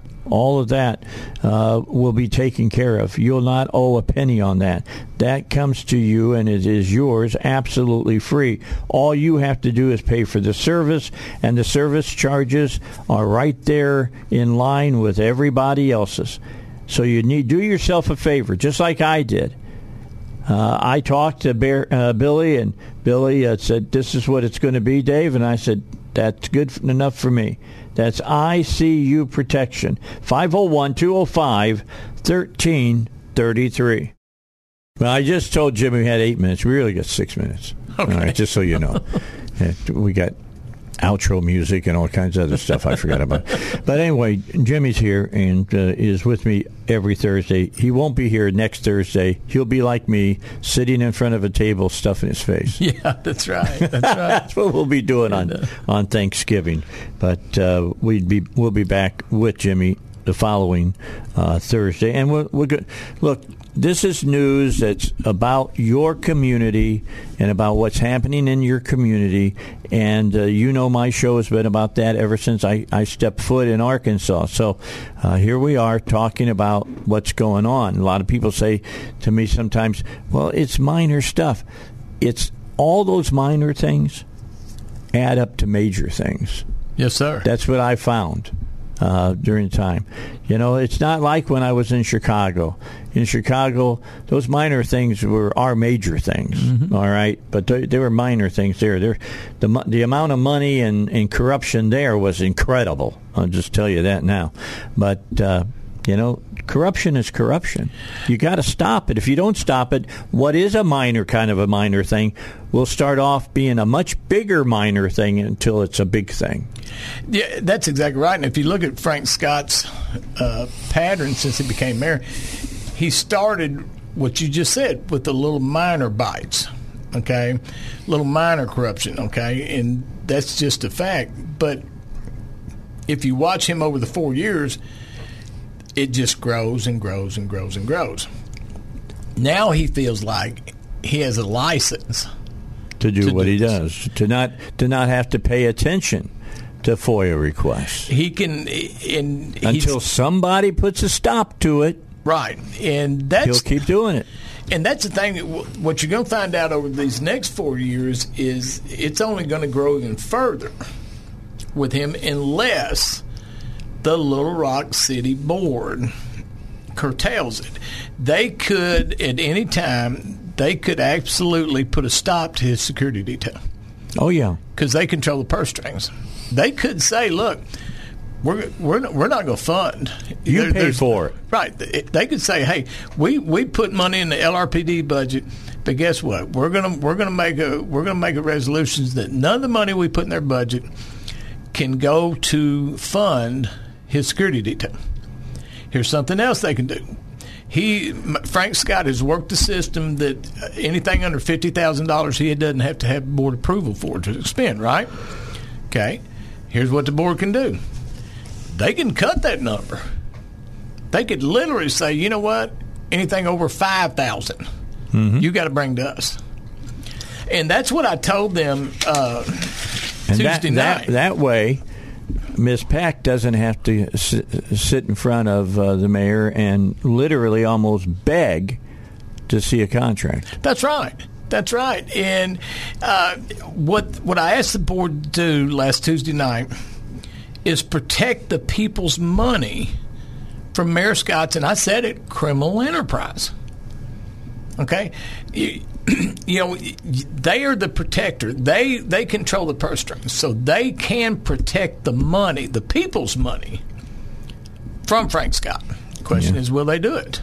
Now that's always always the question, Jimmie. It is Yeah. always uh, the question, and be watching. There's other people watching this, and doesn't matter, black, white, you know, Asian, Hispanic. If they've got, uh, if they're elected to a position, and they uh, think that uh, this man can get away with not answering FOIA requests, then they can get away with it. That's right. And I want to say something real quick. One minute. No, no offense against Matt Campbell, but there's a guy named Joey McCutchen up in Fort Smith. His partner Chip Sexton and Stephen Napurano. Okay, and they have a law firm in Fort Smith, and they make money off off the different aspects. But when they go into Freedom of Information Act stuff, it's more of a passion for right and wrong. So I can tell you this: if those three get involved, they're not going to settle. They don't care about a check. They want an answer. They want an answer, and they want right and wrong. And so uh, hang tight because you just may see these three guys enter this fight full steam ahead. All right. I'll be watching when they get the uh, uh, General uh, Assembly together and see if they make some moves about this stuff to stop it. All right, that's all the time we've got for you today. I've got to get out of here, get ready for you tomorrow. Uh, Jimmie's got to get out. He's got a life that he's got to carry on as well. I will get a hold of Matt Campbell. We'll see if we can't get him on at the beginning of the year, the new year, because uh, getting him on during holidays and all that, I, I don't. I don't want to do that. I want to make sure that everybody hears what he has to say. Okay. Let's take our break. I'll see you tomorrow. Heidi will be here with me. We'll be ready to do another three hours for you on 1011 FM, The Answer.